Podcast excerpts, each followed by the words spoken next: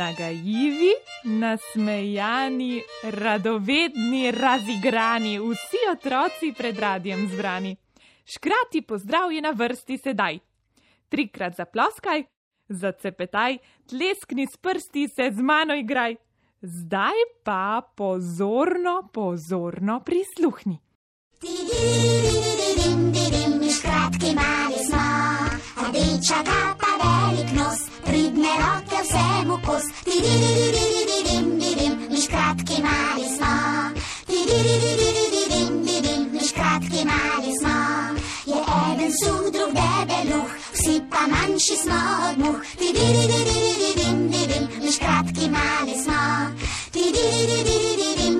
mi škratki mali smo. Harmoniko igramo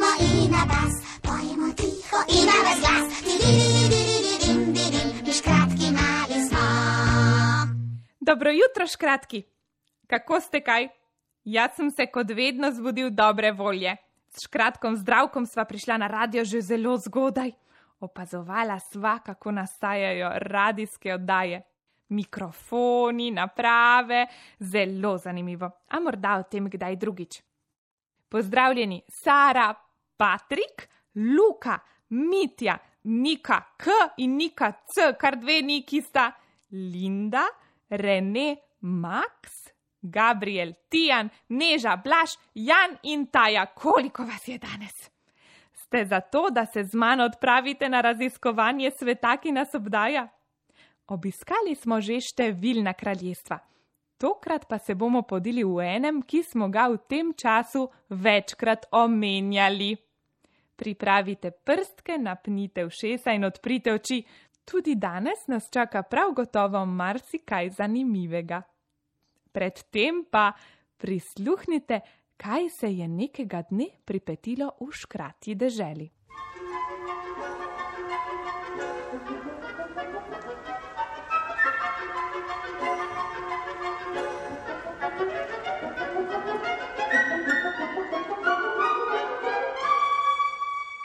V škrati deželi je sonce povabilo male škratke k igri.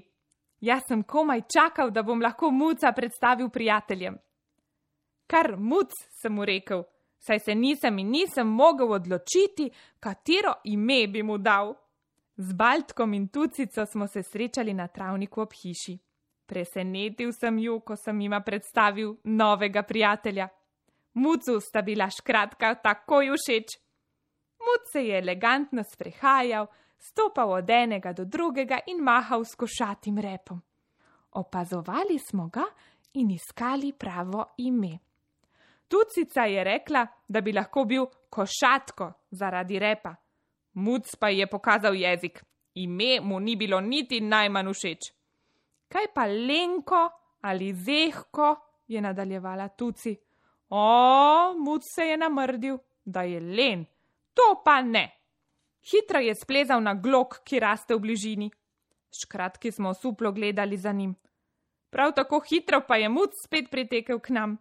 Med poganki so se na tem manjšem drevesu skrivale tudi bodice in muc se je ob eni opraskal. Milo je mjavkal in si lizal rano. Škratka tucica je mucu priskočila na pomoč. Vzela ga je v naročje, v majhni torbici pa je vedno imela nekaj bombaža, razkužilo in obliže, a tudi rožnato šminko, svileno rutico in sončna očala, vedno kaj prav pride. No, torej vzela je potrebno in mucku razkužila rano. Premaknila je oranžne dlake in prilepila rumen obliž. Takega, ki ti omili tudi najhujšo bolečino. Muc se je nasmehnil in pokazal velike bele čekane. Hvaležen je bil, kakšno srečo je imel, da je bila tucica tako pridna zdravnica. Muc je imel sedaj obliž, smejal se je, a še vedno ni imel imena. Felix naj bo, se je oglasil Baldek. Od tistega dne je potepuški mucek dobil tudi ime. Srečni muc Felix.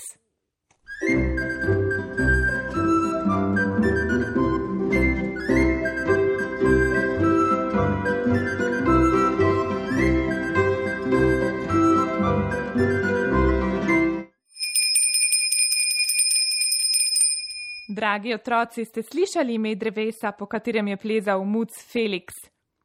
To nizko drevo, oziroma grm, ima res zanimivo ime: Glok. Pri nas zraste lahko do pet metrov visoko in ima spomladi ljubke bele in rožnate cvetove. Rad raste ob robovih gozda. Pri nas ga imenujejo tudi beli trn, prav zaradi tistih trnov, ki so mucka tudi popraskali. Kot vsa drevesa in rastline v škrati deželi, je tudi glok zelo zdravilen. S posušenimi cvetovi in plodovi zdravijo nekatere bolezni srca in nespečnost. Škratki vemo, da se moramo za uporabo katerega koli zdravila vedno posvetovati zdravnikom. Ali se še spomnite, kdo je zdravnik v škrati državi?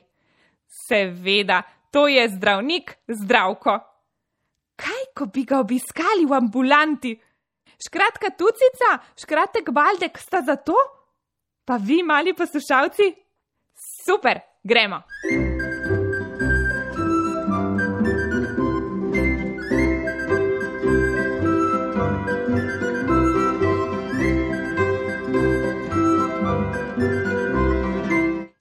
Že smo tu, pred rdečimi vrati zdravkove ambulante.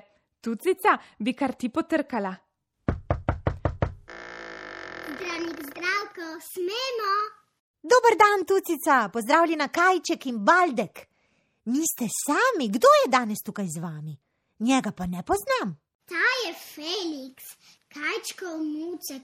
Danes se je opraskal in jaz sem mu pomagala. Dobro si opravila, mala škratka. Hvala, zdravko, tako rada bi postala zdravnica. Kot ti, a smo lahko malo tukaj s tabo, nam kaj poveš o tvojem poklicu, nam razkažeš ambulanto, lahko? Seveda, kar ostopite. Vesel sem vašega obiska. Pomeni, da vas zdravnikov ni prav nič strah. Zdravniki pomagajo in zdravijo. Slišal sem, da si tudi ti, mala škratka, pomagala mucku Feliksu.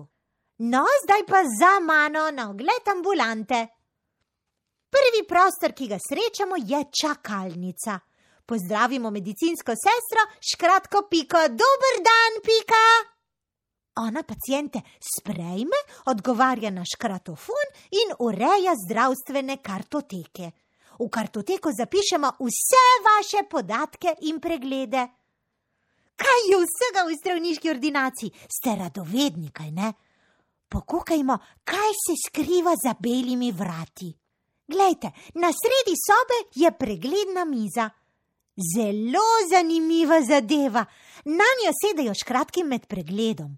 Pregledna miza se lahko dvigne ali zniža kaj se dogaja na pregledu. Pridi, kajček, skupaj bova prijateljem pokazala. Kajčka bom najprej zmiril in stehtal, na to bom s stetoskopom poslušal, kako bije kajčko v srce in pregledal njegova pljuča. Vdihni, kajček, staj izdihni. Krasno, tvoje srce je močno in zdravo. Z lopatico bom zdaj na lahko pritisnil na kajčkov jezik in pregledal usta in grlo. Zobe bo kajčko pregledal zobo zdravnik. Kajček, reci a! Na vrsti so ušesa, z otoskopom pokukamo še vanje. Hm, kajček, ušesa so v redu. Vse, kar sem pregledal, bova z medicinsko sestro urejeno zapisala v kartoteko. Kajček, zdrav si kot ribica. Za zelenimi vrati je laboratorij. V njem so mikroskopi, ultrazvočne naprave in naprave za rentgenske žarke. Prav imate, to so težke besede. Naj vam poskušam razložiti. Mikroskop je naprava, ki veliko krat poveča, recimo, malo kapljico krvi. Pokuhajte. Z ultrazvočno napravo lahko zdravniki pogledamo organe v notranjosti telesa. Če te zelo boli trebuh, položimo na nj mali plastični tulec, ki je povezan z napravo in zaslonom. Na zaslonu bomo videli, kaj se dogaja v tvojem trebuhu. Ta pregled nič ne boli. Rentgenski žarki slikajo naše kosti. Potrebujemo jih, ko moramo preveriti, če je po padcu morda kost zlomljena. V omaricah hranimo obliže, razkužila, termometre, tablete, mazila in sirupe. Otroci imate posebnega zdravnika. Zdravnik, ki zelo dobro pozna otroke in male škratke, se imenuje pediater. Mislim, da sem vam veliko povedal o moji ordinaciji. Upam, da vam je bilo tu pri meni lepo. Škratek zdravko, pri tebi je vedno tako lepo.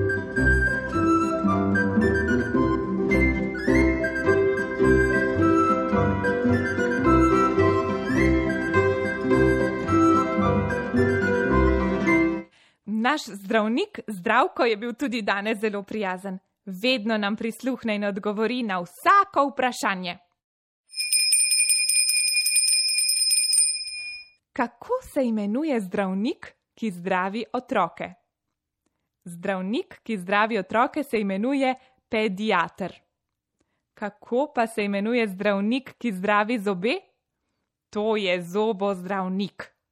Zdravko pravi, da moramo njega obiskati vsaj dvakrat na leto, redno pa si moramo umivati zobe. Kdaj pa? Le prisluhnimo. Ko na vzhode se zbudiš in je četrt na eno, čisto nič ni zamujeno, mi zobe, mi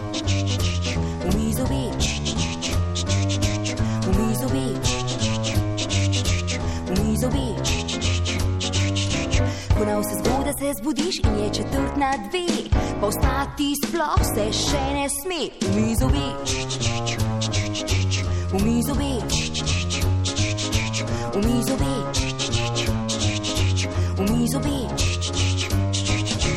Ko na vse zgode se zbudiš in je četrt na tri, pa ne moreš zatisniti oči. Umi zobe. Umi zobe.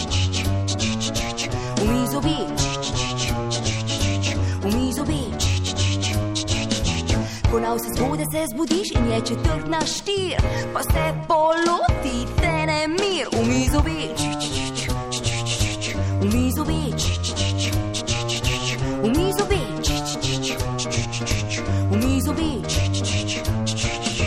Ko na vse zgode se zbudiš in je četrt na pet, pa kaj se če moraš ljulat Umi zobe.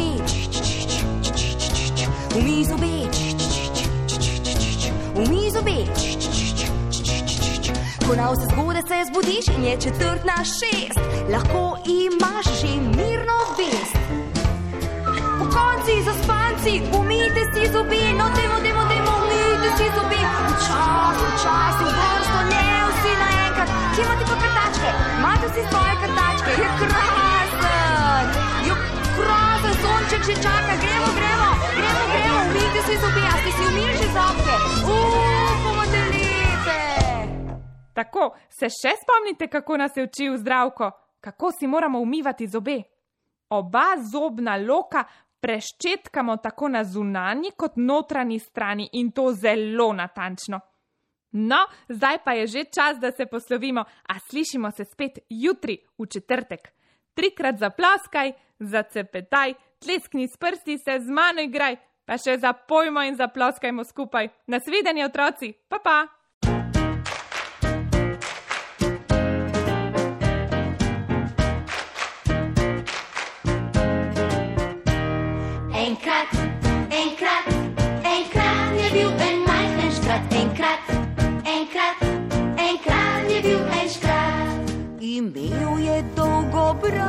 solza siva je bila, na hrbtu je nosil krašnico, v njej polno zlata. Enkrat, enkrat, enkrat je bil en majhen škrat, enkrat, enkrat, enkrat je bil en škrat, enkrat, enkrat, enkrat je bil en majhen škrat, enkrat, enkrat, enkrat je bil en škrat. Pomagal rad je vsem ljudem, ki dobri so bili. Hudobne že preziral je, za njih ni imel oči.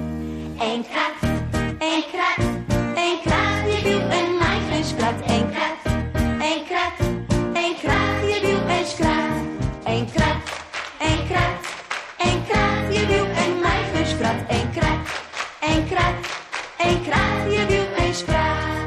Ti praviš, da ga ni bilo dokazov rešeni. V pravljici pa živel bo, zato zapojmo vsi. Enkrat, enkrat, enkrat je bil en majhen škrat, enkrat, enkrat, enkrat je bil en škrat, enkrat, enkrat, enkrat je bil